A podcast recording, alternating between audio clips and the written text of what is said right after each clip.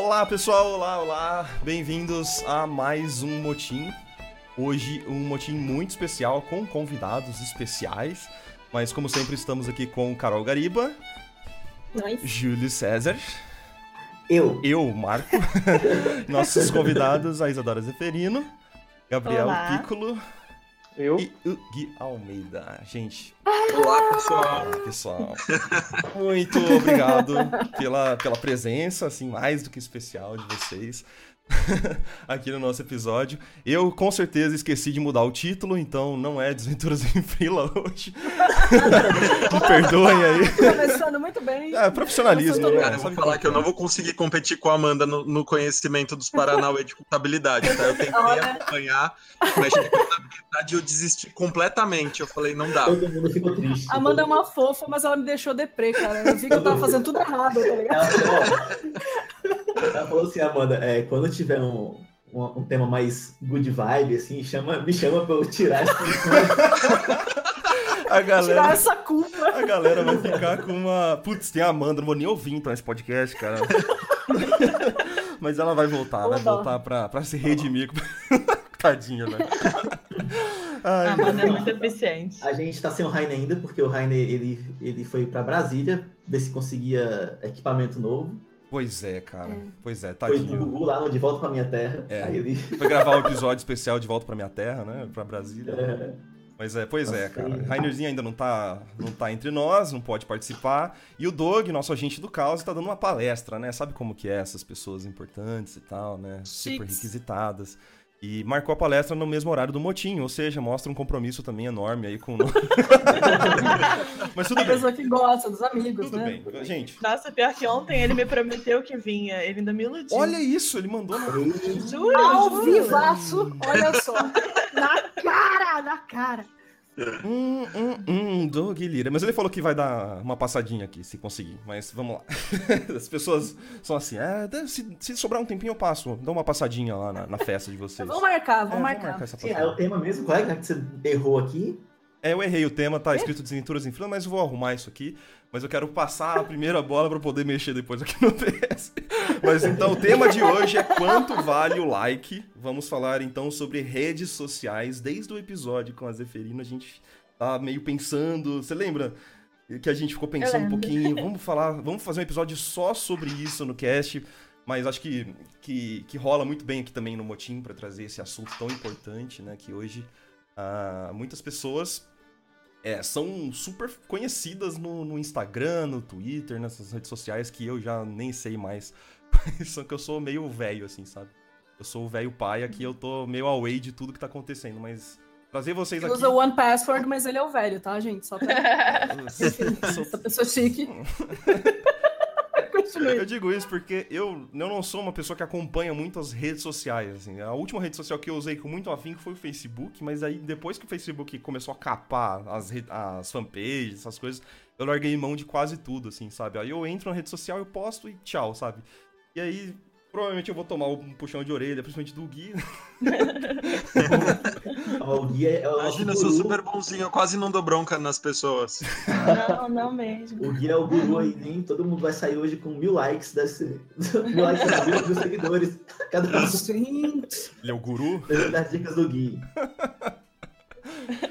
Mas eu acho que, assim, é um, é um podcast que é muito bom gravar em conjunto, porque acaba que a gente conversa muito sobre esse assunto sempre, né? Aham. É, é um assunto que tá muito em voga.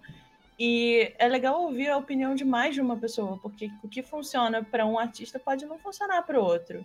Então, eu acho que é muito legal a gente ter essa conversa com várias pessoas, inclusive, porque aí se eu viro e falo uma coisa, ah, não, isso aqui funciona pra mim, pô, tem muito como não funcionar. Eu acho que A um gente, dos costuma, pontos- a gente costuma falar muito que ah, não, não tem regra, né, pra rede social. A gente meio que vai criando as próprias regras enquanto a gente vai construindo ah, nossas, nossos perfis.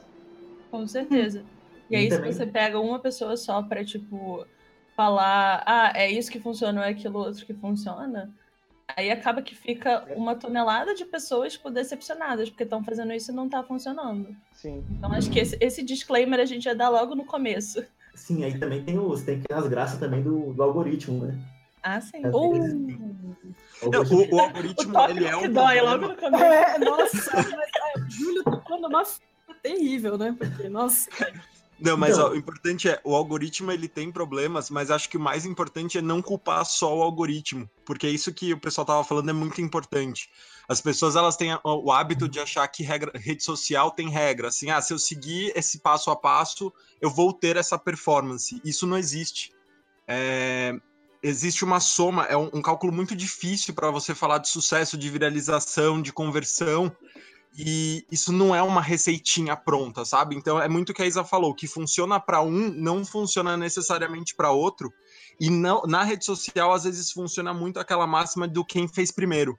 Porque uma coisa muito comum é você ver alguém fazendo uma coisa muito bem sucedida e tenta fazer parecido, esperando o mesmo resultado, e isso não acontece.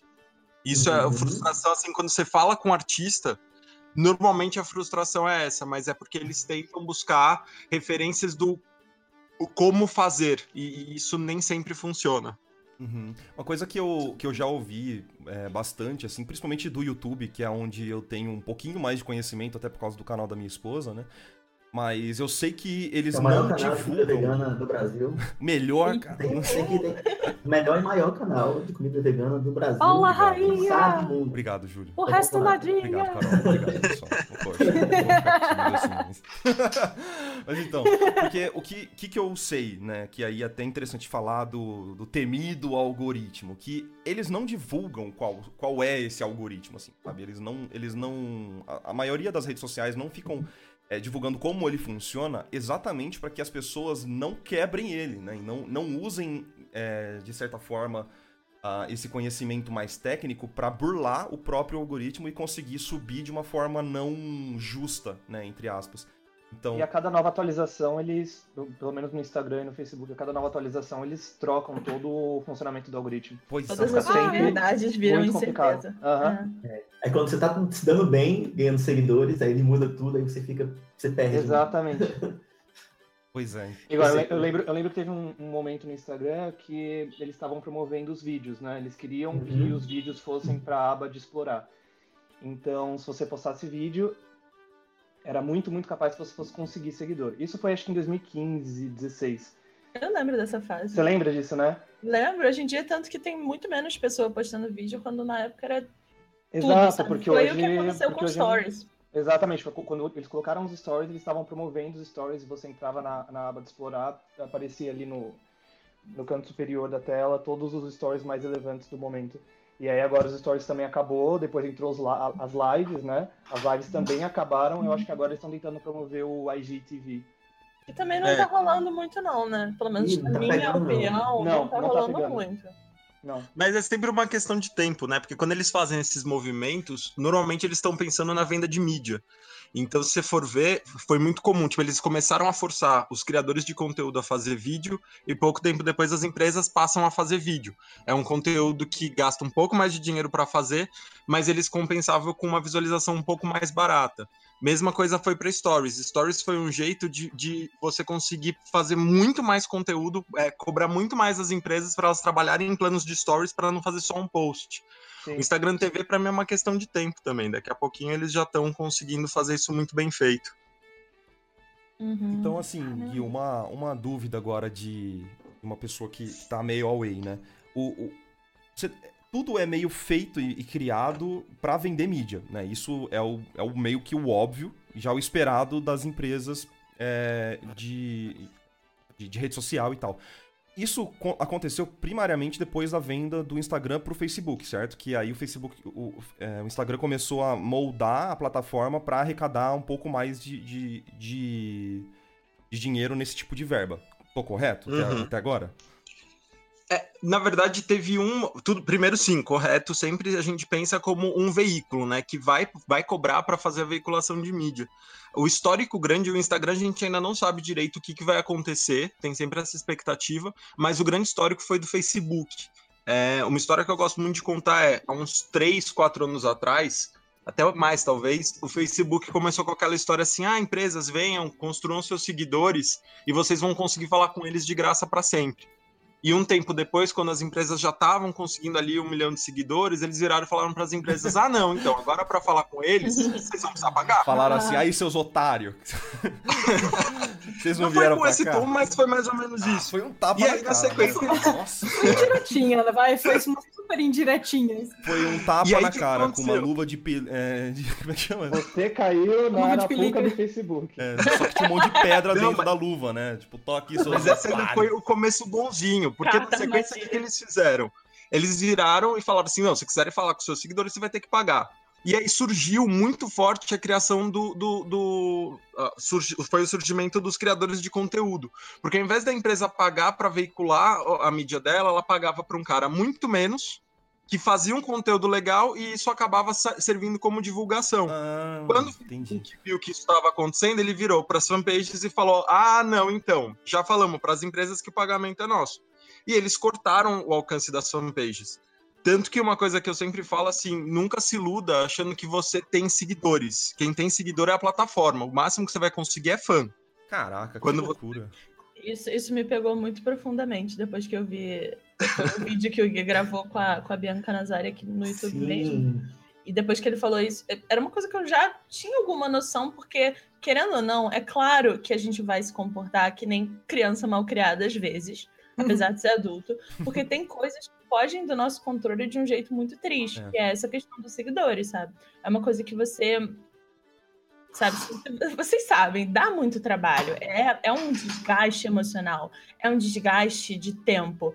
E é um desgaste que tem que acontecer o tempo todo, porque a rede social tem essa coisa do instantâneo, tem essa coisa do, do momento. Você não faz uma coisa que fez muito sucesso num mês e isso te garante o ano. Não é assim que funciona. Então, é, as coisas perdem a validade muito rápido, né? As coisas perdem muito a validade rápido. muito rápido. O conteúdo tem que ser o tempo todo e de qualidade, que é a parte mais difícil. Então, quando você se esforça e de repente tiram tiram seu seu pratinho de comida, tipo, não, com licença, é, você fica é, irracionalmente irritado. Mas uma coisa que ajuda muito é lembrar que é uma plataforma que está sendo dada para você de graça. A gente não uhum. paga para usar o, o Instagram, a gente não paga para usar é, o Facebook. Então, é claro que eles vão querer uma coisa de volta, sabe? É, é, óbvio, pelas leis do capitalismo, que as coisas não vão ser sempre fáceis. É. Isso ajuda, ajuda a, a, sanar um pouco da dor, que é você tem aquela plataforma, que é uma coisa extremamente nova, que você. Esse contato direto com o seu público-alvo é uma coisa extremamente nova. É, a gente esquece disso. E, e além disso, essa coisa do que o Guia falou, de assim, você tem a chance de fazer fãs. Porque os seguidores vão sempre ser da rede social. Se ela não tá lá, puf, sabe? Como é que você vai continuar se comunicando? Então, isso é uma coisa muito boa para te manter. É... Lúcido, Ai, quem sabe? Lúcido, exatamente. É muito bom para te manter lúcido. Outra coisa aqui que eu, eu tenho bastante problema, e, eu, e vocês têm engajamento bem maior que eu. Como é que faz para ser ativo nas redes sociais e ainda dar conta do trabalho, que eu não consigo. É, então, é porque são duas coisas, né, que ocupam um eu, tanto eu, de não, tempo, eu, né? na hora, eu às vezes eu, eu comento, já dá um like, já, já responde assim.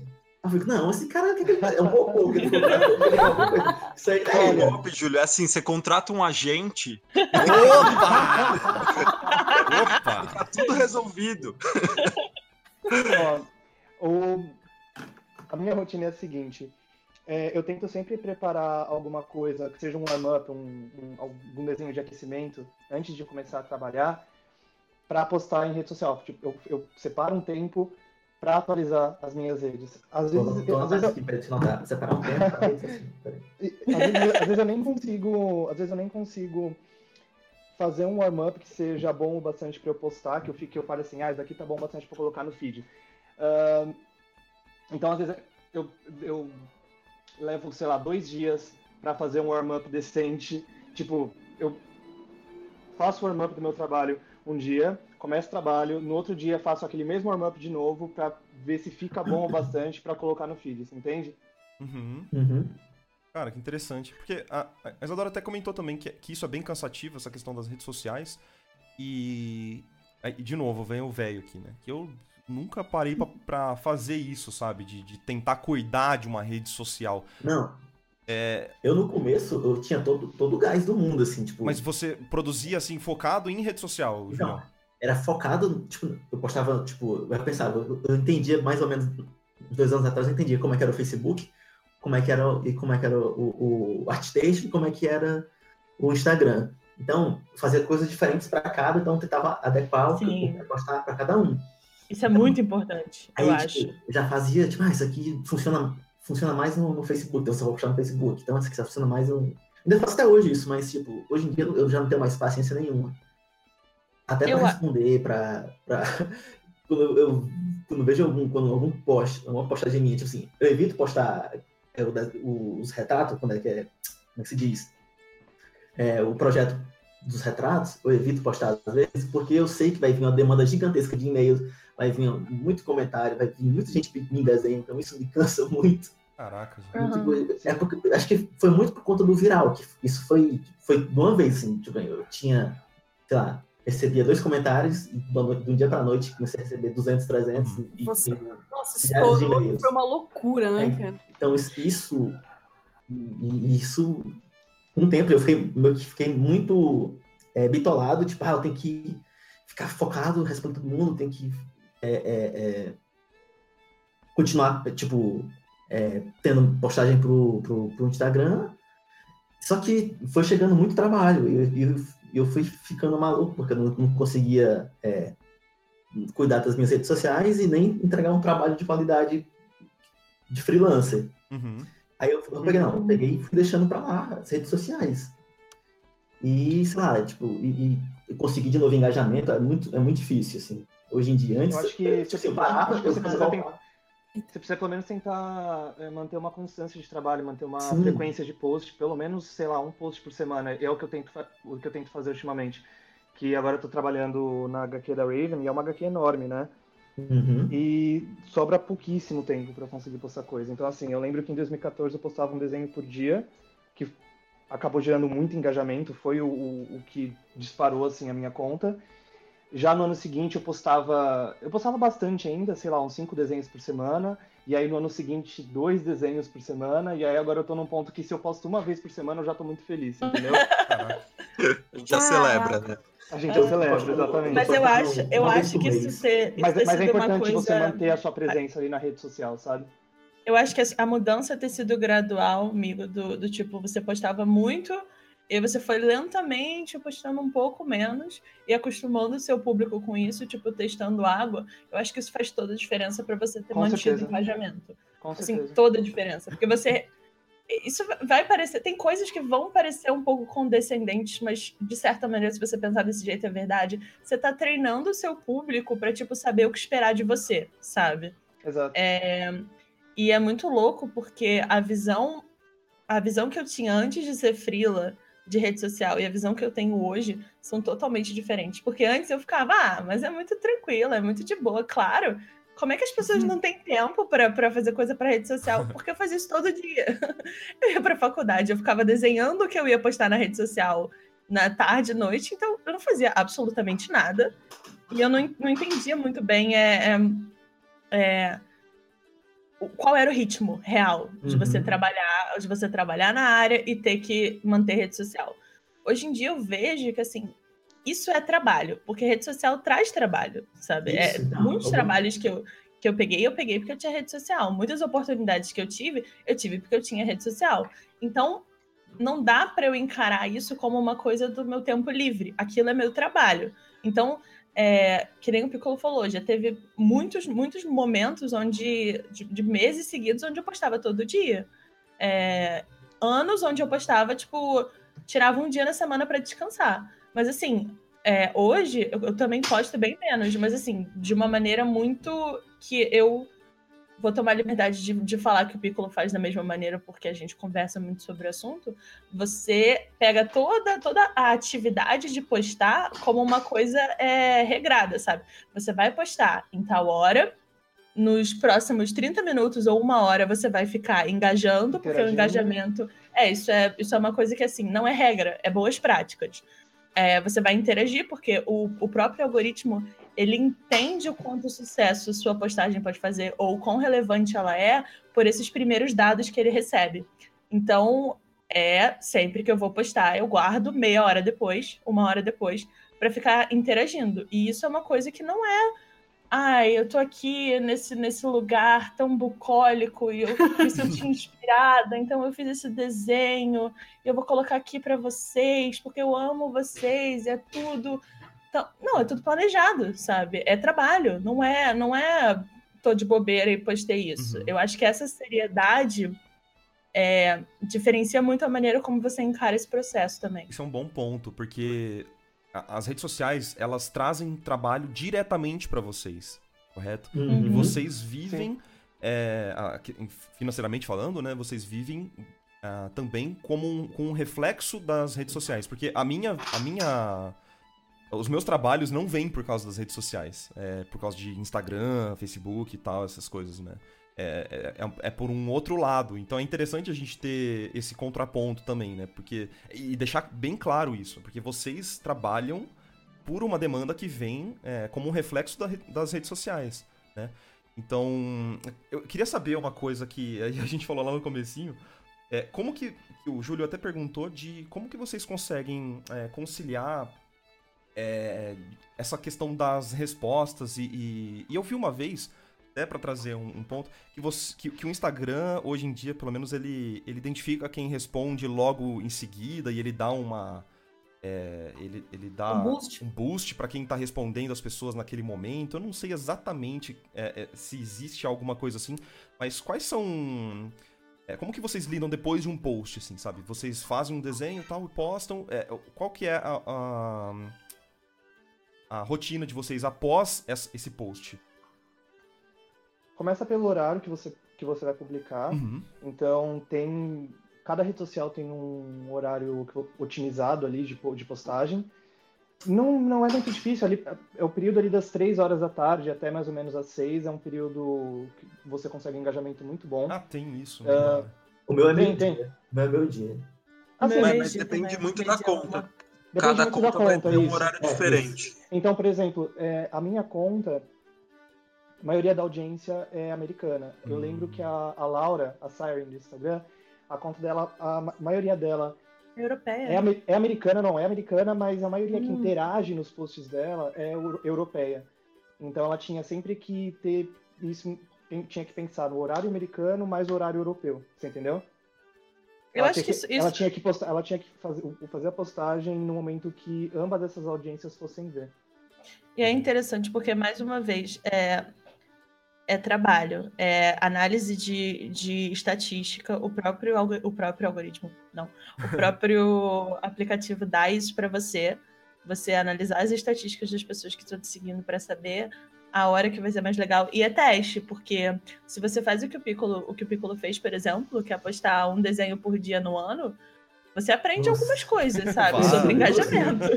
Dá pra pensar muita coisa. Fácil, fácil. Mas Dá assim. Pra eu fico no, no DeviantArt assim, nesse projeto. Então, aí você faz a postagem num horário otimizado. Uh, aí, como a Isadora disse, você fica ali uma meia hora, pelo menos, interagindo com os primeiros que comentaram, porque isso vai fazer com que o seu post seja otimizado para o algoritmo. O algoritmo ele vai, dizer, vai dizer assim, nossa, esse post está tendo muito engajamento, então ele é relevante para os outros seguidores dessa conta. E aí o seu, o seu post vai aparecer para os seus outros seguidores. Uma outra tática que eu gosto é usar os stories como, é, como se fosse um callback para o desenho. Então passou duas, três horas que eu fiz a minha postagem, eu faço um stories chamando o meu público, ó, oh, tem post novo, ou é, comenta tal coisa, para de novo voltar essa, esse primeiro, essa primeira interação que eu tive há duas horas atrás quando eu postei, entendeu?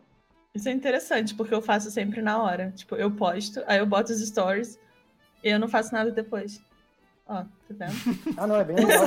Stories pra chamar Tem que testar, mas é, mas é bom. Tudo, é aquela coisa que a gente fala, são boas práticas. O resultado não é garantido, cada artista vai descobrir a sua melhor maneira de fazer e, cara, você vai testando e você vai descobrindo o horário, que horas ativar no story, como fazer todas essas coisas. Vocês e aí... costumam... Ah, desculpa, pode falar. É só para responder um pouco da parte do Júlio, que também tem uma pessoa que perguntou no YouTube a questão de como você não ficar escravo disso. Acho que um é você ter um pouco de disciplina, se você realmente achar relevante você manter a sua rede social super alinhadinho, tenta manter uma rotina, não se pressione pelo resultado, porque esse resultado ele não é sua responsabilidade, você faz a parte do conteúdo e o resultado não vem de você, vem de tudo que está acontecendo. E o terceiro ponto acabou de sair da minha cabeça. A gente pode para a próxima pergunta quando voltar eu falo. Oh, Desculpa. Eu, eu, eu, Eu ia perguntar. Ah, Pode, pode não, falar. pode falar, Isa. Sou Joe, sou Carol. Não era isso, era Ah, perdão, perdão. Você não, essa é minha voz. Essa não é minha voz. Vou falar com X. Desculpa, te cortei.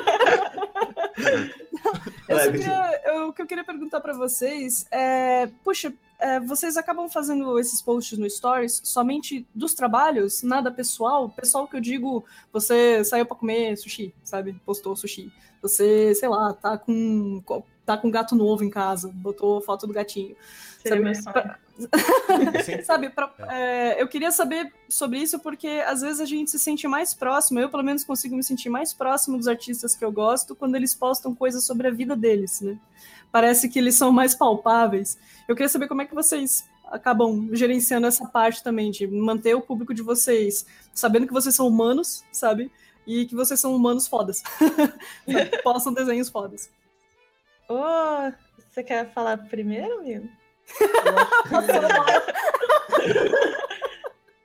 Eu acho, que vai, acho- eu acho que vai de cada artista e, e de como cada artista vê a sua brand. Então, ah, por exemplo, tem um artista, o, o Ilya Krishnov, né, o russo. Eu gosto muito dele, mas ele, ele tem essa imagem de, do cara que pega e vai postar um negócio todo dia e você não sabe muito sobre ele, sabe? Sim, misterioso. É Sim, tipo, e, a gente e tava- ele escolheu, e ele escolheu isso. Dá pra ver que essa é, é a forma como ele quer ser, é, é, Ser reconhecido, né? ser reconhecido, exato. Porque Não, não, tem e funciona também. Tem Oi? esses artistas que. Não, funciona, exatamente, funciona também. Eu acho que isso é uma escolha muito grande. Assim como tudo, tudo que a gente está falando, inclusive, é uma escolha, porque você pode viver muito bem sem rede social. Rede Uhum. social é uma escolha que você tem que estar sempre pesando os prós e contras e ver se tá valendo a pena para você. Então, eu acho que o Ilha, a, a própria Chiara Bautista, é, a Rei A Chiara Kala, que é uma também. artista que, pô, tem uma quantidade muito bizarra de, de, de seguidora. e, Tipo, eu não sei como é a cara dela. E eu interpreto, pra mim, ela é um desenho dela. conheço. A Quero Pra mim, ela é um desenho dela. Eu nunca vi o rosto dela. É amigo É, Eu, dela. eu, eu, eu Conheço. sou amiguinho dela. Minha. Mas o, a Lois também, né? Que é um exemplo de, de que tem. A Mudou muito. Ela, Mudou ela, muito. ela, ela mudou bastante. Ela tem feito um esforço pra eh, ficar mais próxima do público dela. Antigamente não É, tinha. então, ela, dela. ela, ela tem gatinho, olha, o gatinho dela é mó fofo. É, né? ela tá Exato. falando super do gatinho dela. E, assim, é uma coisa que é muito engraçado, porque... É... Vou, vou falar de idade nesse momento. É muito engraçado porque a Lois, ela teve... Ela participou, assim, liderando, sabe, de Jacarezinho, o boom de artista em rede social com o próprio estilo, com uma personalidade, com isso, isso, aquilo, outro. E eu sinto que quando ela tava bombando com isso, você não tinha essa coisa do Instagram que é de querer saber mais sobre o artista, com, com ilustrador e tudo. Então, quando começou a vir essa, essa onda que, que a gente está participando agora nesse momento, que é de é, artista que ele não é só a qualidade técnica dele, ele é toda uma questão emocional muito forte ligada ao que você sente, que tem a ver com o trabalho da pessoa. Ah, tipo, cara, lá no México, quando a gente foi pra Comic Con de lá, teve um menino que ele pediu a namorada em casamento na mesa do Piccolo, sabe? Caraca. Então, Foi muito foi louco. muito louco, porque a gente não sabia Foi se ela fala sim ou não, então foi muito estranho pra gente. É, mas, assim, isso tem a ver com é, a quantidade de emoção que as pessoas tiraram de uma série que o Piccolo fez. E aí, é, a quantidade, o quanto você consegue tocar as pessoas, no caso, né, com rede social, só com o seu trabalho, já é muita coisa. Mas eu acho que às vezes aumenta um pouco quando a pessoa sente que ela meio que te conhece melhor. É uma coisa muito, muito complicada, eu acho, porque a gente ainda não viu direito todas as, as consequências que isso toma, sabe? Eu falo muito disso na terapia. comecei terapia. Eu tô, estou falando muito disso na terapia. Porque é, é muito estranho você se expor dessa maneira para tanta gente. E é, é, o que a Carol falou assim: eu faço muito isso, tipo, ah, eu comi uma coisa bonita, eu vou tirar uma foto, não sei o quê. É, eu fui para algum lugar, eu tô na casa de um amigo que tem gato, porque eu não tenho gato, gostaria. Mas aí eu tiro, eu faço um stories do gato, sabe? Onde eu tava cozinhando, eu fiz um stories do que eu tava cozinhando. É, não é difícil entender é, se o seu público vai achar isso interessante ou não. É difícil você entender se você é uma pessoa interessante ou não, porque às vezes seu trabalho é muito bom, mas você não tem o que dizer, e tudo bem, não tem problema. É, mas eu acho que é, é, uma, é um. É muito testar para ver se você se sente confortável com as pessoas saberem sobre a sua vida nesse o nível. Quanto, o, o e do que você, você pode expor. falar. É, o quanto é. você quer expor. Pô, eu tenho cinco irmãos mais novos. Eu não gosto de ficar postando stories do rosto deles. Eu me sinto muito desconfortável, Sim. porque é a privacidade deles, uhum. sabe? E uhum. tem ilustradores e ilustradoras que postam muita coisa do filho, por exemplo. E eu acho que é a opção da pessoa. Você você abre você abre muito da sua vida quando você começa a, a, a engajar dessa maneira e, e tem que ver os prós e contras, tem que ver como é que isso vai te influenciar. Às vezes, você sendo uma artista mulher, como é que vai influenciar a maneira como as pessoas falam com você, você se expor muito e, e até onde isso é uma coisa que vai valer a pena, sabe? É muito, é muito doido e é muito particular. E aí, Carol, eu acho que vale muito aquela máxima também do, tipo, é o que você quer passar, porque isso não tá ligado no seu sucesso. É, uhum. como, como falou, tipo, vai ter artistas que não vão ah, dividir absolutamente nada. Você vê o exemplo da Reikala é muito bom, porque, cara, ela nunca mostrou o rosto, você mal sabe de que país ela é, de onde surgiu essa menina, e ela conseguiu construir a base de seguidores dela, lá são 562 mil seguidores, se eu não me engano. Super ela engajado. acabou de fechar um Kickstarter com peguei, 300 peguei. mil dólares. E, Jesus. É, e você tem pessoas tipo. Deixa eu pensar. Você tem o, o, o Adam Tots, o Adam Lelis, que ele compartilha tudo da vida dele, até os produtos que ele passa na cara. E, os dois. É. Uma pessoa dois... comentou a Fran, inclusive, a Fran, a Fran Nerd. A Fran Nerd. Fran Nerd. Outro exemplo maravilhoso. Que fala da vida dela de uma maneira que eu acho muito interessante, que é muito o que eu gostaria de fazer. Mas ela fala também... de coisas pessoais, mas não parece que ela te dá abertura pra se meter na vida dela, sabe? Tipo, ah, é, é, meio o, louco. Mas... Tem o House Draw também, que ele criou um personagem ali, é um personagem. É, uhum. é pra mim ele é. super... ele, já, ele, é muito mais youtuber, né? Ele, tem, ele é a carinha do youtuber que também é artista. É, então, é, é, ele, ele, é uma, ele é um personagem ali, totalmente. Mas é tudo personagem, né, Júlio? Tipo, ele é Não, mais sim, personagem, mas. Ele é mais personagem, se você Ele é mais personagem. Ah, mas no fim eu acho que é tudo personagem, sim. porque a gente não vai, assim, é, nós trabalhamos, nós trabalhamos com comunicação visual. A gente vai mostrar as comidas bonitas, é. a gente vai mostrar as paisagens bonitas. A gente não vai falar das coisas super do dia a dia e, e, e...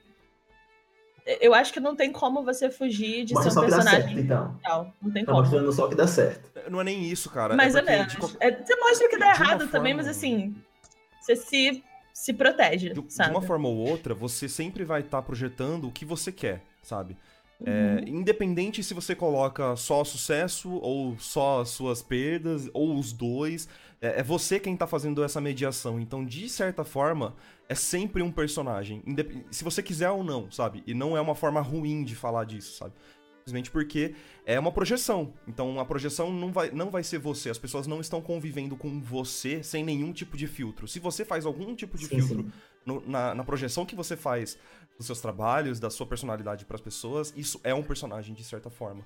E é isso. E tem uma coisa, é, tem uma coisa que é, também é muito complicada dessa parte, inclusive uma das razões que eu estou muito feliz de finalmente ter começado a fazer terapia, que é a gente como artista, a gente se coloca muito no nosso trabalho, é, então a gente é muito sensível com relação ao nosso trabalho, no geral, com crítica, com rejeição, com não tá dando certo.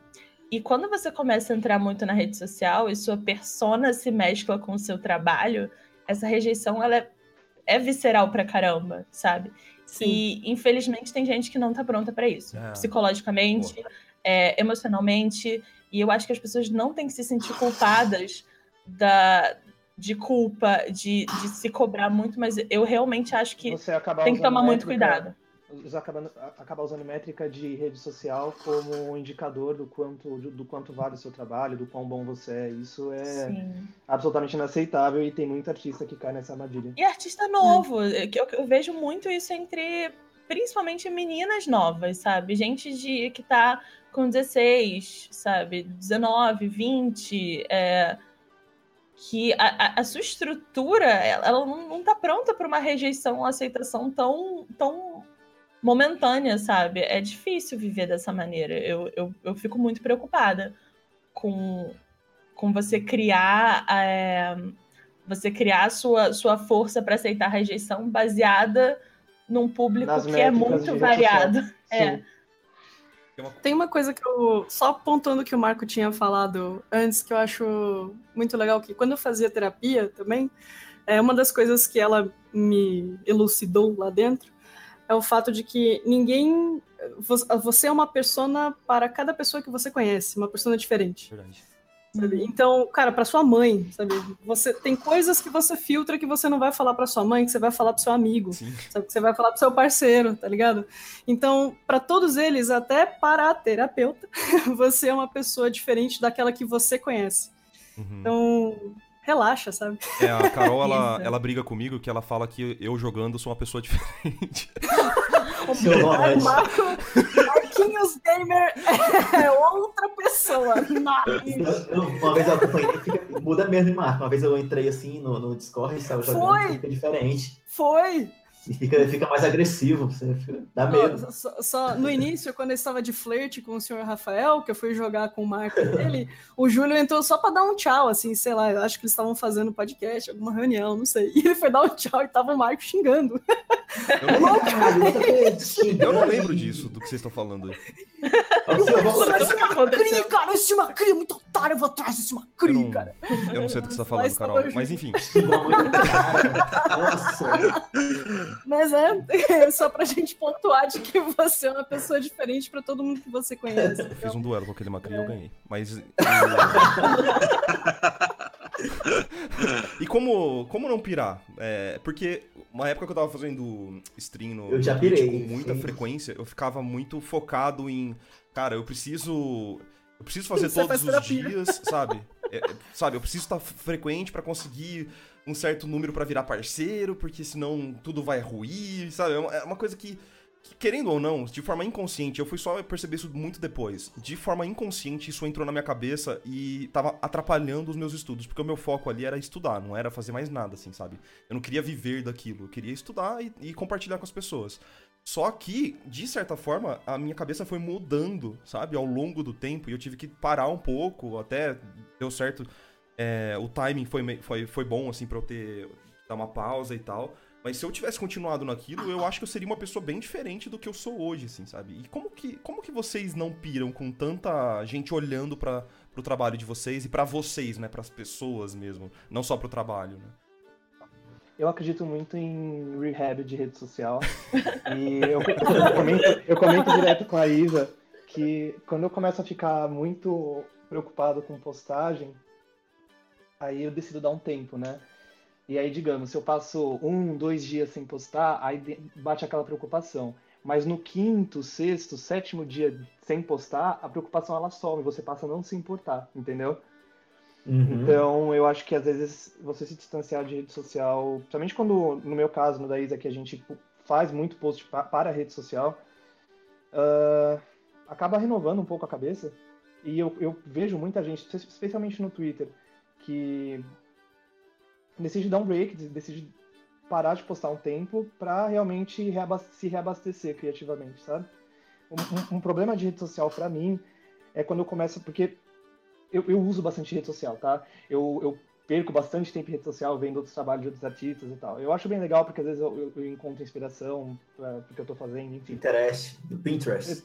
Pinterest, exatamente. Mesmo no Instagram eu salvo bastante coisa. Sim, sim. Uh, mas chega uma hora que você fica tão cheio de ver o trabalho de outras pessoas que você começa meio que se comparar com, com o trabalho de outras é, pessoas. É, você e, fala isso também. E fica mais tóxico, sabe? E aí é bom dar realmente um tempo e, e ficar, focado no seu trabalho offline. Sumiu um pouquinho, né?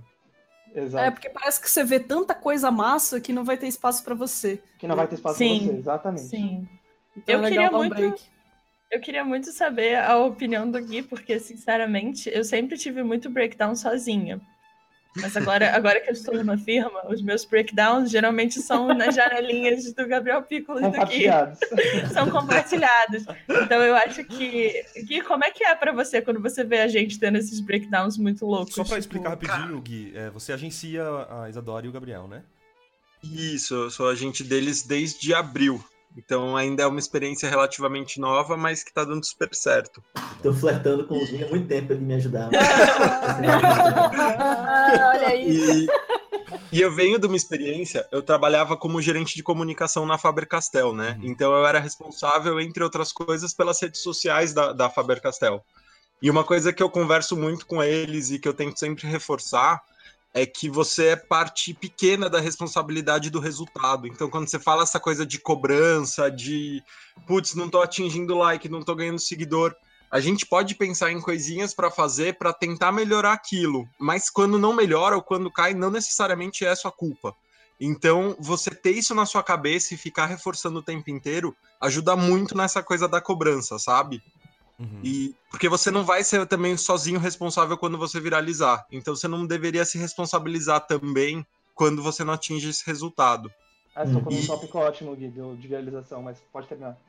E uma coisa que eu acho muito importante que a Isa falou é: tem amigos que você pode conversar sobre isso, sabe? Então, uma coisa que é muito legal é você poder ficar dividindo e compartilhando essas informações porque a gente tá, então, desde abril, são que cinco meses, a gente não teve muitos breakdowns, né? Normalmente são mais risadas, ou se acontece uma coisa, poucos momentos depois a gente já tá rindo. É, é bem tranquilo. E eu acho que, assim, tem outra postura que é muito importante você ter com, com os seus amigos e com as pessoas que você fala sobre trabalho, que é a tentar não vitimizar quando essas coisas acontecem. Isso me ajuda muito, que é tipo, ah, eu vou reclamar, eu falo, ai, tá tudo horrível, não sei o que, o algoritmo, isso aqui tá acontecendo, ai, não sei o que, eu sou uma falha. E a pessoa não virar e falar, não, amiga, você é linda, você é perfeita, a culpa é do resto do mundo. é, porque isso cria, isso cria um, um, um comportamento muito negativo de, de você é, não, é ser um tipo bola pra frente, é, né? é o que é, infantiliza, e é um bola pra frente, é o que é, vamos, vamos fazendo, sabe? É... Ó, o que tava acontecendo comigo era assim, eu tava, eu, ano passado eu quase não postei muita coisa, esse ano eu tava postando razoavelmente é, é, bem, assim, tava postando uma vez por semana, tava a cada duas semanas. Só que, tipo, e, ah, outra coisa, o, teve o lance do algoritmo, que o meu Instagram ficou muito tempo sem ser atualizado, eu, tipo, eu não tinha nada de, de, de, os recursos novos, tipo, quase um ano sem ter os highlights, essas coisas. E eu, quando eu olhava as coisas não, eu, eu postava, não, não entregava, tipo, não ia pro público. E cada vez que eu postava, eu perdia mais seguidores do que ganhava. Caraca! Que é isso? Tava perdendo muito, muito seguidor, assim, tipo, mais do, se eu fizesse uma postagem, tipo, perdia 500 seguidores por postagem. Caraca! Gente, que coisa muito louca. Aí é muito, é muito particular da, sim, da conta ganhando, de Sim, aí, aí tinha disso que eu ganhava muito seguidor, e no outro dia eu perdia muito seguidor. Ela ficava, nossa, o que é que tá acontecendo? As tipo... pessoas não gostam de mim, elas lembram que eu trabalho. É deve, deve dar uma bugada na mente, né? Útil, tá, dá uma bugada. Mas aí depois, aí tipo assim, fiquei, foi um mês na noia. Uhum. Tipo, meu Deus do céu, tipo, como é que eu vou, como é que eu vou pegar frila? Como é que eu vou pegar é, é, é job? Porque o meu pensamento de, de, de eu, eu, querer crescer nas redes sociais é para ter mais trabalho, não é? Entendeu? Tipo, eu fico querendo, querendo Sim. ter mais engajamento, mas para conseguir mais, mais trabalho. Claro. Aí eu falei, se o engajamento tá caindo, então é sinal que eu vou, vai cair trabalho, entendeu? Tipo assim, eu vou perder, oh, meu Deus do céu, vou virar um mendigo, vou ver debaixo da ponte, sei lá, sabe? Ô, Júlio, não, Júlio, você é bonito, você é perfeito. você é linda. É, não, você é a melhor artista que tem, eu fiquei, eu fiquei na noia disso. Aí, ele depois, o Pico falou, tipo, é, pra ele, os primeiros dias você fica, depois você esquece. Aí depois, tipo, hoje em dia, eu tô sussa. Ah, postou, se apareceu seguidor, tudo bem. Se, se caiu também, tanto faz, já não ligo mais, sabe? Mas, é Foi desesperador. O Júlio, tem uma coisa de rede social, as pessoas mostram muito sucesso, elas nunca falam muito da parte triste, assim. É, tem, cê, dá para procurar no YouTube, tem muito vídeo de canais que tem milhões de inscritos e os vídeos não tem nem mil visualizações, porque o cara ele atingiu um pico em algum momento e hoje a base dele é basicamente morta. As pessoas. Isso acontece. Sim. E as pessoas uhum. elas têm um hábito de achar que o que você conquista na rede social é seu e vai durar para sempre. Isso sim, não sim. acontece assim. Quando você faz uma análise de influência, por exemplo, com qualquer ferramenta de rede social, raramente elas vão olhar mais do que três meses do seu resultado. Quer dizer que o que importa é o que você construiu nos últimos três meses. Então, isso é uma coisa super complicada que as pessoas não falam e que é um pouco do porque você deve esperar muito mais o resultado orgânico das coisas. Assim, é legal planejar, é legal você, você se empenhar na rede social, mas é importante você também saber que você não tem como controlar esse resultado. Então, tem que tirar um pouco essa pressão de você e quando acontecer alguma coisa, tipo, puta, viralizei, consegui um monte de seguidor, uhum. nessa hora tenta converter o máximo que você conseguir do seu seguidor para fã e de visibilidade para trabalho. E aí, depois sim, que essa, esse momento passar, segue para a próxima coisa. Não fica, não fica noiando nisso. É, então, eu, no começo eu fiquei muito noiado com essas coisas, mas hoje em dia tá tranquilo. Tipo, eu tenho a, minha, a base de seguidores, a galera que me segue, que curte e tal, mas. É, e é, que pede muitas commissions.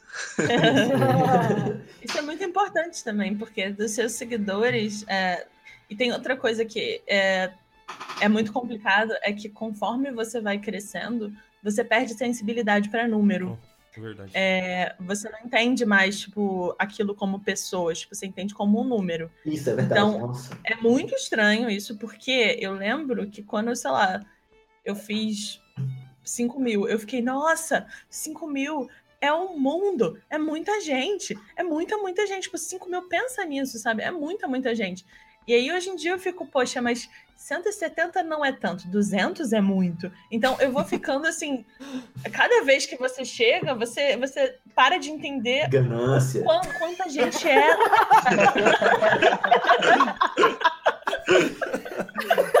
Tem que ter um botãozinho com, que a gente aperta qualquer hora, sabe? Só com o gente falando ganância. E é muito complicado você ficar no canto sozinha, tipo, mais, mais, sabe?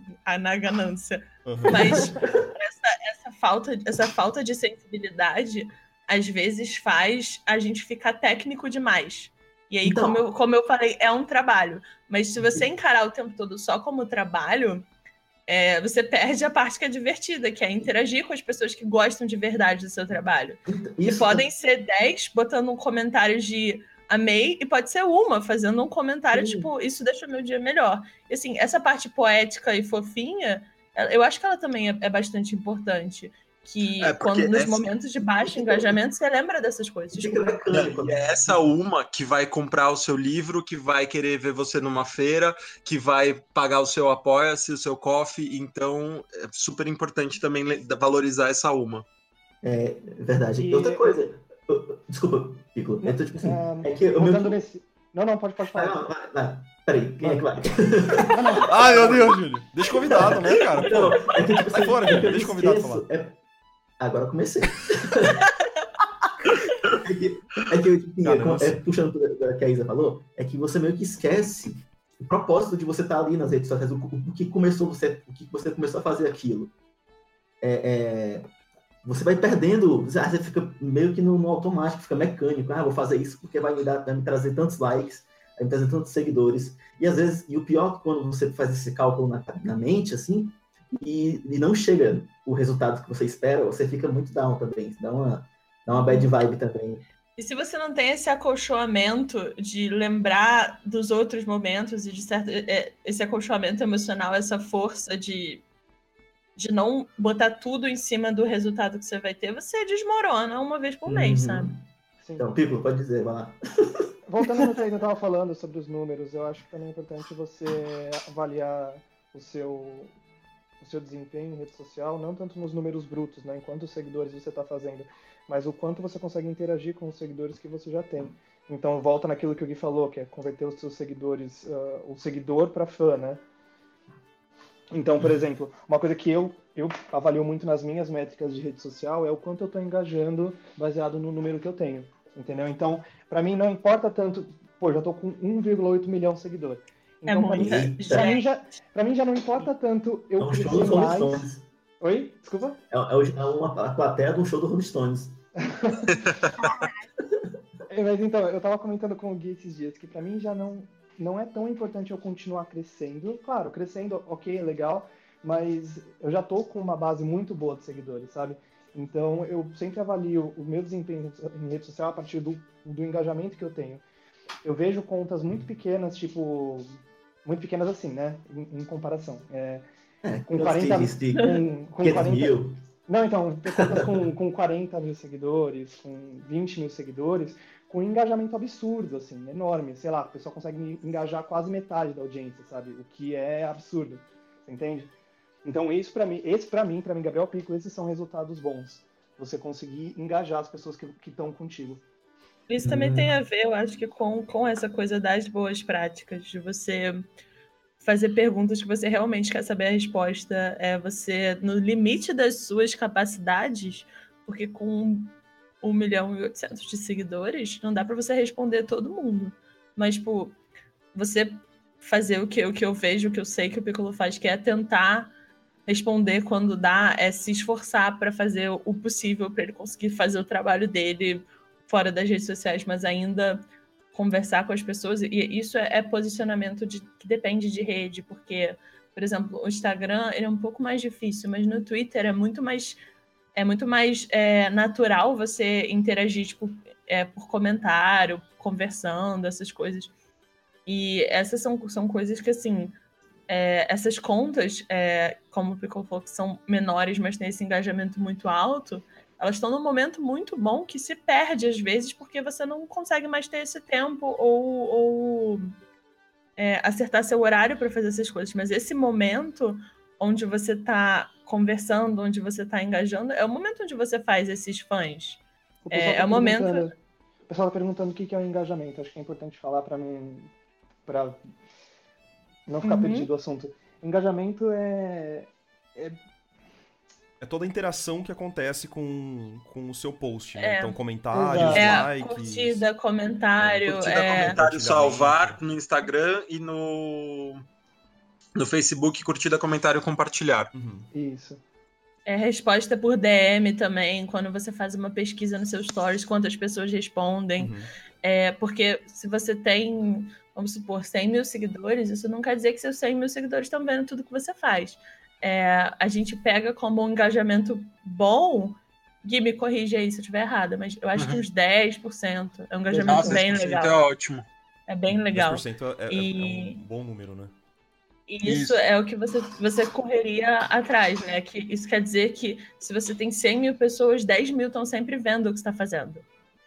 É, então, isso é interessante também para você entender que, por mais que você vá fazendo um.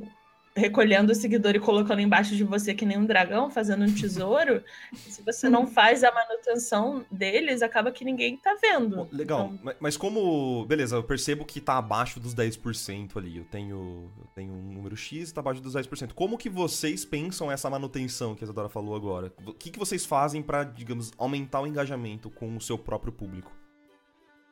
Tentar criar uma comunidade em torno do conteúdo que você produz. Então, por exemplo, eu gosto muito de fazer séries, né?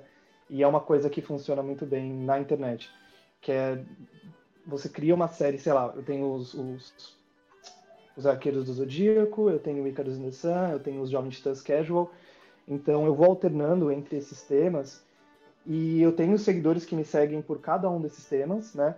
E aí quando ele- a pessoa vê aquele conteúdo, ela reconhece, fala assim, ah, eu faço parte disso daqui, aí vai lá e, e- e dá o like, entendeu?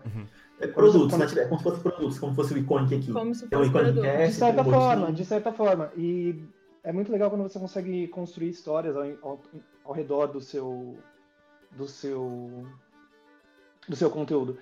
É claro que, por exemplo, Icarus and the Sun é, é mais fácil porque é a, a, ideia de uma webcomic, né? O casal tem uma história, mas mesmo os, os arqueiros do Zodíaco, primeiro eu postei as flechas, e aí depois eu postei, primeiro eu postei as flechas preto e branco, aí eu colori cada flecha, e aí agora eu tô postando cada um, cada um dos arqueiros. Então esse, esse desenvolvimento da série faz com que a pessoa se sinta uh, parte envolvida. Daquilo, é. envolvida, ela é parte daquilo, ela tá acompanhando aquilo desde que eu comecei a postar, entendeu? É um nicho. É, você cara, é time pega, de né? futebol, é a música que você gosta, né? O estilo de música que você gosta, é. tipo, é o seu grupo, né? Exatamente. Uma coisa, uma coisa que iluminou muito minha cabeça, porque às vezes é naqueles momentos de super, super síndrome do impostor, eu ficava, nossa, mas por que que as pessoas se interessam? Mas, Isa, você tem síndrome do impostor? Eu... Ah, mas fica tranquila, você, você é maravilhosa, seu trabalho é excelente. Elogia aí, Isso é linda. mas é, é, muito difícil, mas nesses momentos, às vezes, é, você fica pensando no que, que você realmente está oferecendo para as pessoas. E é, foi uma conversa que eu tive tanto com o Piccolo quanto com o Gui, acho que inclusive já juntos e separados, porque eu fiquei muito fascinada nesse assunto, que é que as pessoas elas consomem narrativa. É, uhum. Elas não querem ver necessariamente um produto final. Elas se interessam mais, às vezes, pela, pelo processo, uhum. pelo caminho. Então, é uma coisa que eu já vi gente comentando no chat, mas Sim. lá para cima, que a gente falando: ah, mas eu posto um sketch, tem mais like que o trabalho que eu levei horas para fazer. E é, é, você consegue aplicar essa questão da narrativa é, para a maneira como a gente se apresenta em rede social. Então, é, muitos artistas que têm uma conta muito grande, eles têm uma ótima narrativa. Que é, por exemplo, a narrativa do Piccolo, que ele começou fazendo 365 dias, aí ele foi colocando as séries dele e agora ele está trabalhando na DC. Então, fecha uma história. E a gente consome essa história. E essa história, quando ela tá ligada a uma coisa emocional, seja ela é, superação, seja Conquista. ela é, conquistas, é, as pessoas elas começam a, a torcer para você. Isso é muito, muito forte, porque isso é o que é ser fã. Sim. É você ver uma pessoa, é você saber é, saber como ela se parece, é, é você saber é, que a vida dela tá mudando porque você acompanha já faz um tempo. Então, esse, esse fenômeno do artista influencer, eu acho que tá muito ligado nisso. E por isso que às vezes você fica meio. Cara, mas como é que essa pessoa não tem uma quantidade absurda de seguidor? Olha o trabalho dela, que coisa maravilhosa, tecnicamente incrível, tecnicamente perfeita.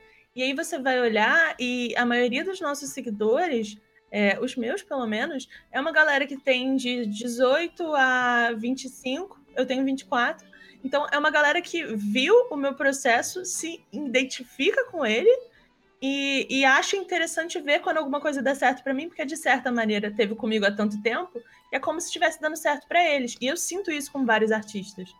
Vários artistas social... que eu acompanhava que no começo estavam fazendo uma coisa tipo. É, o, meu, o meu exemplo que eu mais gosto é a Babstar, que fez a Batgirl pra DC e agora faz o Motor Crush. Uhum. Ela é uhum. uma artista. Quando eu acompanhava ela no Tumblr, ela era muito mais nova, ela estava muito mais perdida, e agora, pô, é uma artista super de sucesso, é, super incrível, uma pessoa fofa, uma pessoa legal. Então, quando eu olho para ela hoje em dia, eu não vejo um desenho, eu vejo a narrativa inteira. Isso é muito forte. E quando você chega num artista, quando você chega num artista e, e, e digamos que o produto ele já está pronto, então você pega alguém, uma lenda, que seja, sei lá, o Alex Ross, o, o Jim Lee, você chega no Instagram deles, eles não têm a mesma quantidade de, de interação, de engajamento, porque rola uma coisa meio intimidadora nessas figuras, sabe? Porque você, quando você chegou lá, eles já, já eram a grande figura que eles são. O pedestal hoje. é muito o alto. O pedestal, exato. Uhum. Interessante isso, porque eles não são palpáveis, né? É aquilo que a gente tava falando não. antes, né?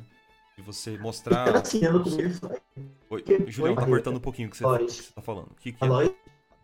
Ela, Cortou. tá cortando muito, mas a gente entendeu que você tava falando da Lois, que é essa, essa parada da evolução, provavelmente, né? Que ele tava falando. Que torna palpável, né? Você conhece aquele grinding, né? A pessoa que mal sabe desenhar e aí a pessoa fica incrível e ela, ela conquista os sonhos, né? A gente acompanhando essa trajetória até até falando em questão de fã, né? Quando você vai comentar para alguém sobre aquela pessoa, você não vai falar só, pô, é uma pessoa que desenha bem. Olha esse desenho. Você conta uhum. a história, pô, mas ela. A história. No ano tal, ela fez tal coisa e ela evoluiu pra caramba, vê, evolu... sabe? Você, conta, você fica até empolgado contando a história dela pra, pros seus amigos, né? Então, essa. Exatamente. Essa, essa história que é, que, é, que é muito bacana, gente.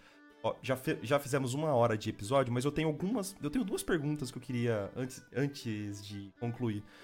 É, a minha maior preocupação hoje, acho que é até um tema que interessa é, vocês, é, a minha maior preocupação é essa nova geração, esses artistas super novos que estão aprendendo agora, que eles estão mais preocupados em, digamos assim, ser influencers do que realmente ter um trabalho excelente, né? E eu fico muito preocupado com isso porque eu sou uma pessoa que adoro, eu adoro seguir artistas com trabalhos excelentes. Eu não sou muito que é, do público que segue mais a vida da pessoa, né? Um pouquinho diferente de vocês. Uhum. É, qual é a, a dica a maior dica para é, essa galera que tá começando agora, que tem vocês como referência, de certa forma, e que um dia gostaria de ser uh, influencer, sabe, no Instagram e tal, ou na rede social da época dele, provavelmente Instagram também em breve, sei lá, né? Mas qual que é a maior dica que vocês podem dar para essa galera que tá começando agora? Uh, eu acho que eu acho que... Silêncio. Desculpa, gente. Olha, quando, quando eu comecei a desenhar, quando a Isa começou a desenhar, não sei quando a Isa, acho que provavelmente deve ter sido na sua infância ou adolescência, né, Isa? Isso. O meu foi quando eu estava no ensino médio e não tinha rede social, então eu acabei. Uh, eu, eu entendi, eu, eu comecei a gostar de desenho antes de ser, de ser celebrado por desenhar, antes de, de receber confete, você entendeu? Uhum. Exato. Então eu acho que isso é muito importante, você não, não perder é, esse, eu acho que esse que é o valor mais alto do seu desenho, é você gostar da sua arte primeiro. Então, se você está confiante bastante, se você gosta do seu trabalho, se você gosta de desenhar antes de postar em rede social, então qualquer coisa que venha depois disso é um lucro. Uhum. Eu acho que não tem como fugir daquele gráfico da, de quanto, conforme você vai ficando mais velho, a sua seu senso crítico melhora. Então, é exatamente, exatamente o que o Piccolo falou. É, quando a gente começou, a gente se divertia muito fazendo o que a gente estava fazendo. E eu acredito que dá para sentir. Eu acredito que realmente dá para você sentir quando a pessoa ama o que ela tá fazendo e ela se dedica por causa disso. E, e a resposta em volta, ela é menos importante do que a satisfação própria com o trabalho. Então, eu acho que isso te ajuda a se preocupar, como ele falou, primeiro com você e depois com os outros, sabe? É, é, é acaba sendo uma, a, a mensagem, tipo, siga seus sonhos, mas é, não siga seus sonhos, mas aquela mensagem bonitinha, com poética, mas é isso. É, eu, eu realmente vejo que as coisas elas crescem em volta de você enquanto você está mais preocupado com, com desenvolver é, a, sua, a sua habilidade, a desenvolver o seu, o seu desenho. É, então, fazer as duas coisas ao mesmo tempo, eu acho que traz problemas para ambas. É, você não consegue se desenvolver tecnicamente direito e você não consegue desenvolver suas redes sociais porque você está só preocupado com aquele resultado que não é certo. Uhum. E tem uma coisa que é super importante Marco, que eu acho que vale, vale ressaltar, existe uma diferença muito grande entre artista e influenciador. E essa parada de influenciador não é só na nossa comunidade, não é só no nosso mercado. Hoje é muito comum em qualquer lugar as pessoas quererem ser influenciadoras. Então você tem influenciador do desenho, mas você tem influenciador do videogame, da culinária, de aquarismo, se você for atrás. Então, é, eu acho que é super importante a pessoa também saber separar. Uma coisa é um, um excelente artista, e isso é uma coisa, e outra coisa é um excelente influenciador. Algumas vezes acontece do artista também ser um excelente influenciador, e aí ele pode utilizar essa ferramenta, porque é uma ferramenta excelente para alavancar carreira, para gerar negócios, para conseguir é, conquistar coisas.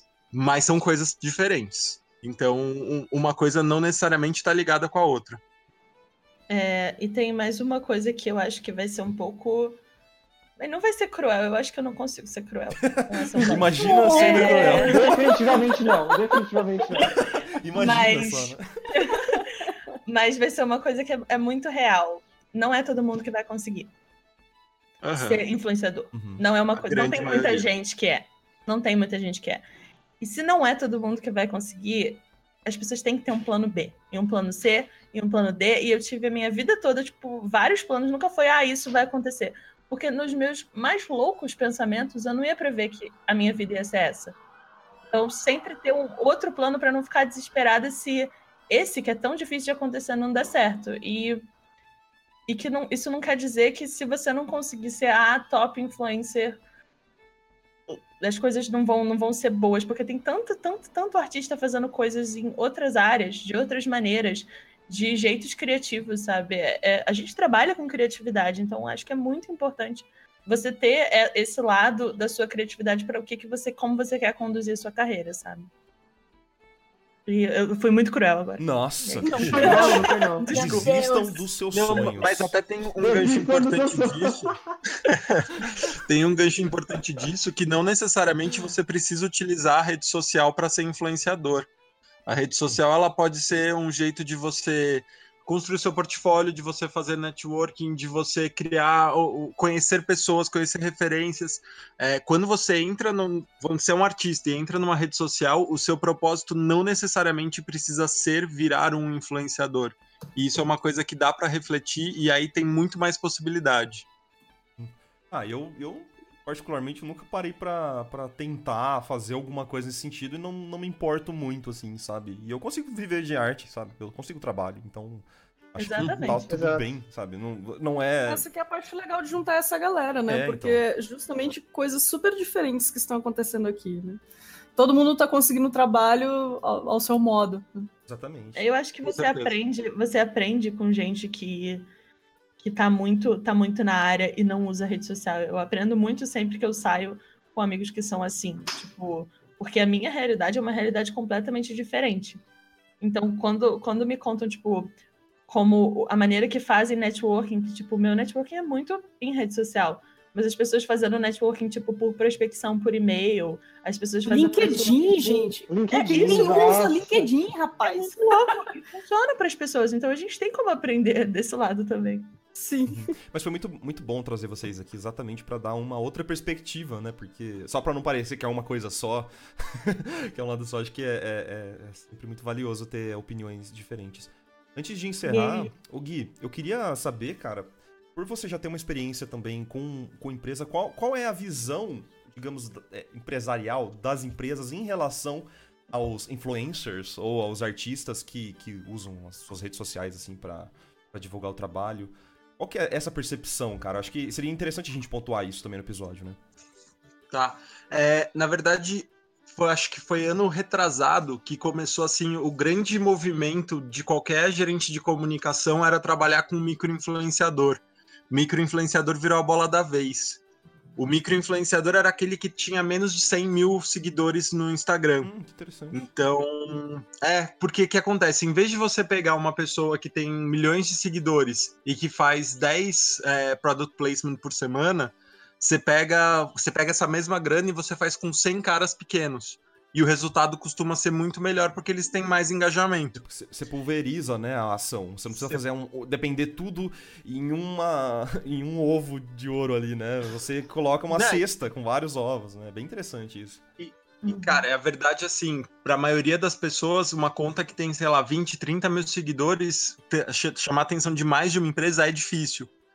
Então, virou uma coisa muito forte e virou uma coisa que todas as empresas começaram a fazer. No caso do mercado com artistas, é, ainda não foi tão valorizado, tá? Então isso aconteceu muito com cosmético, com lifestyle, com esportes, mas arte começou a, recentemente.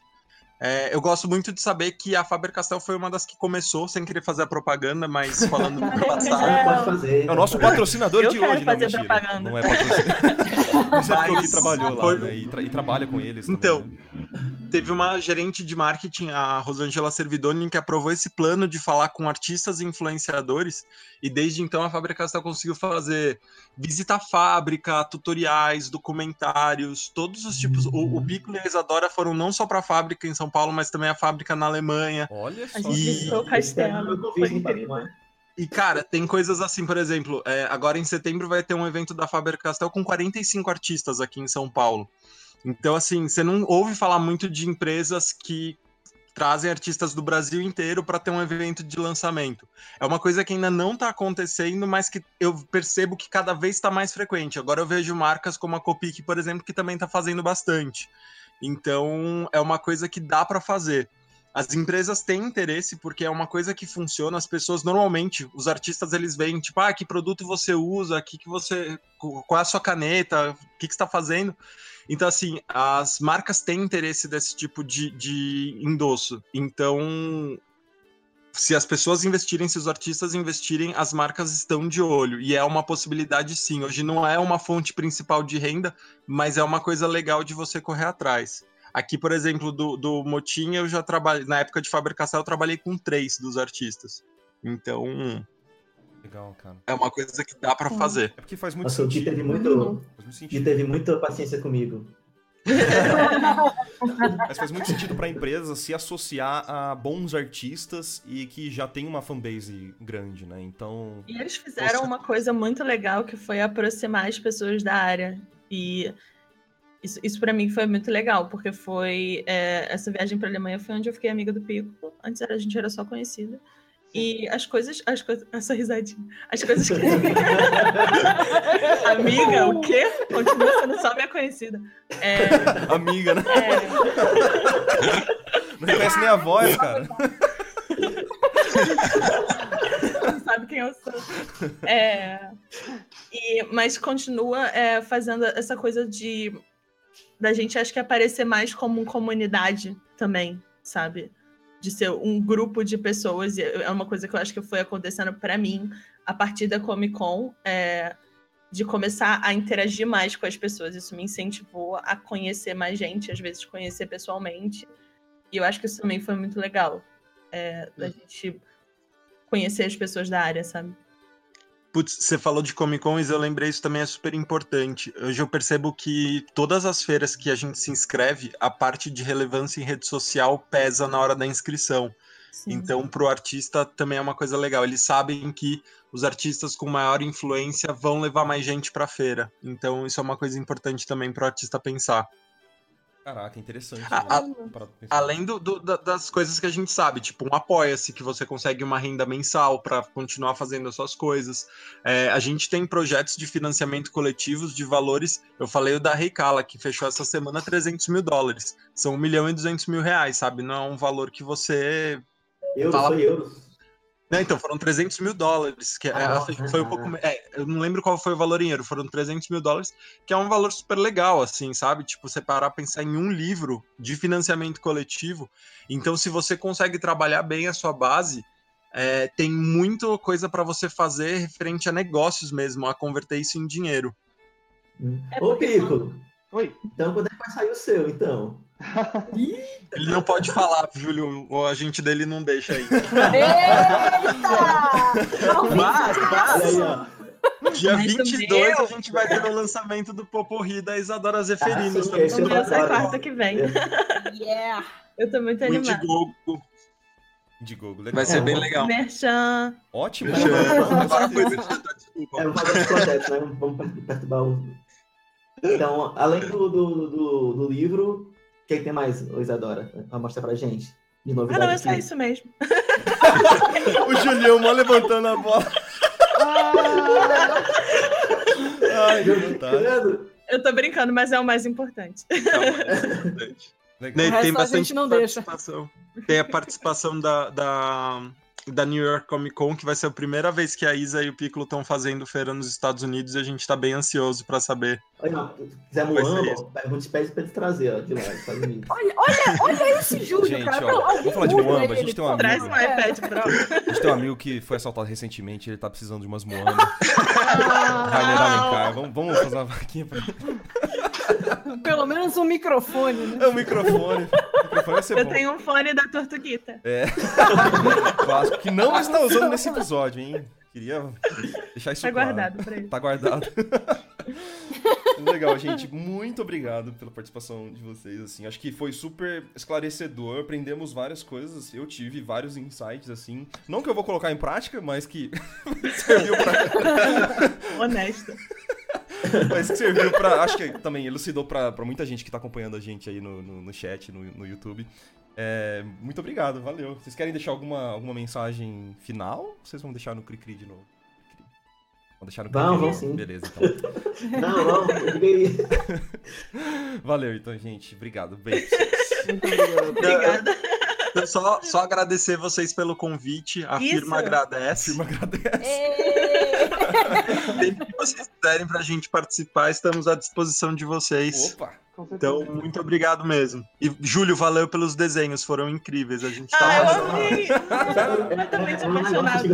Já manda assim, ó. Ô, oh, você quer participar? Eu, vou, eu faço o desenho de vocês. Esse é o suborno do Júlio. Esse é o suborno. Quer participar? Eu fiquei, muito desenho, feliz, nossa, eu fiquei, eu fiquei, muito feliz em trazer vocês, porque eu, isso eu tava pensando faz tempo já, acho que da última vez. Eu falei, não, vou, vou chamar os, o, o Pico, a Isadora e o Gui. Aí o pessoal tenta, ah, mas o, é difícil falar com eles. Não, a gente consegue. Aí deu certo. é difícil falar com eles. Olha que absurdo, você me mandou uma mensagem falando que ia me desenhar, eu falei sim na hora. Mas, ô, Gui, se você precisar de um RH, eu conheço um cara aí que tá mandando bem, viu? O Júlio César tá. Cara, RH, a firma de vocês, gente. Eu já quero trazer. Eu já quero entrar na firma, ué. Então, a firma tá com estrutura enxuta, mas precisando de gente, a gente fala com você, Júlio. Pode deixar. Registrado. Motim. É. Posso puxar um gancho que nem eu fiz da, no, na última vez que eu participei do Iconic para um próximo? Que é Opa. é que com a Nova York Comic Con eu tenho recebido muitas perguntas de gente falando sobre feiras no exterior. Então, se um dia vocês quiserem gravar. Com certeza. Opa, com fica certeza. aqui. Comic Con, CTN, tem muita coisa pra gente conversar aí. Hum, boa ideia. Isso mesmo. Vamos ter Emerald City, tem um monte de coisa para contar. Fechou. Hum. Traga um presente lá de, de, Nova York pra gente. Pode deixar, Júlio. Manda a listinha depois. Aí eu, eu me encontro com você em breve, né? E Júlio, desculpa. Que? Oi? Vou me encontrar com, com, com eles em breve, com o Gui, com, com Sim. Com Sim. Primeiro de setembro. Já, já entrego pra vocês a listinha. Opa. Valeu, gente. Beijo pra vocês e gente, até o próximo obrigada. motim. Valeu. Um beijo. beijo. Beijão.